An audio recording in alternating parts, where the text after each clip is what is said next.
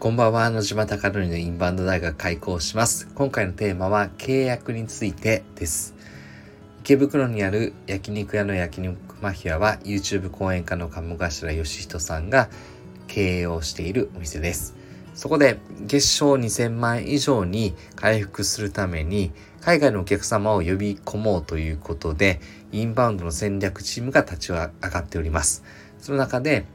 SNS の取り組みだったりとかインフルエンサーマーケティングだったりとかありとあらゆるできることを取り組んでいこうということで様々な取り組みを実施しております。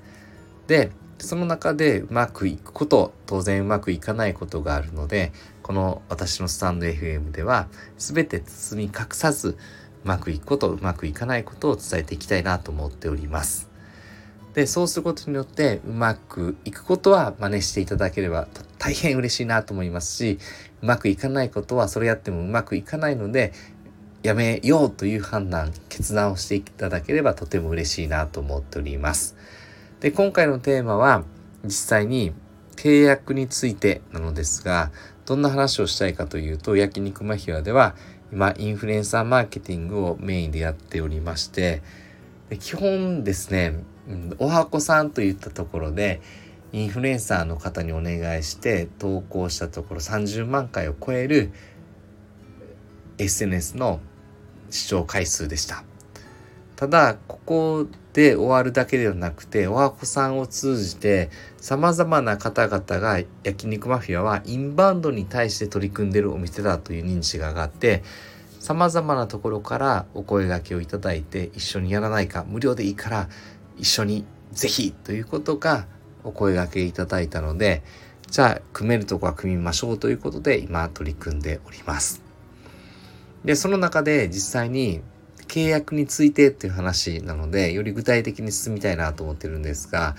焼肉マフィアのインスタグラム、TikTok、YouTube ショート、あと Facebook など、ありとあらゆる取り組みに関しては、今、ご指導をいただいてどういうふうにしたらいいのかということを考えて投稿をしております。で大切なのは時間だったりとか投稿内容だったりとか時期における投稿内容テーマだったりとかっていうのがありとあらゆるところで変動するのでそのことをしっかり見定めていこうということが大切になるということを学んでおります。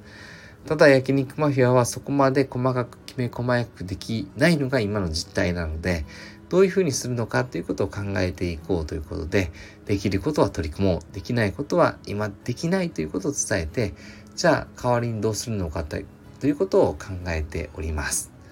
なので今日の伝えたかったテーマは契約についてという話なのですが全ての取引先に関して契約することはやっぱり難しいです。それはなぜかというと、インバウンドの売り上げだったりとか、現状の売上高を見ると、その中で投資できる規模というのは、なかなか今の規模で言うと50万とか60万って難しいかなと思っていて、ギリギリ10万、20万ぐらいではいけるんじゃないかなと思ってるのですが、や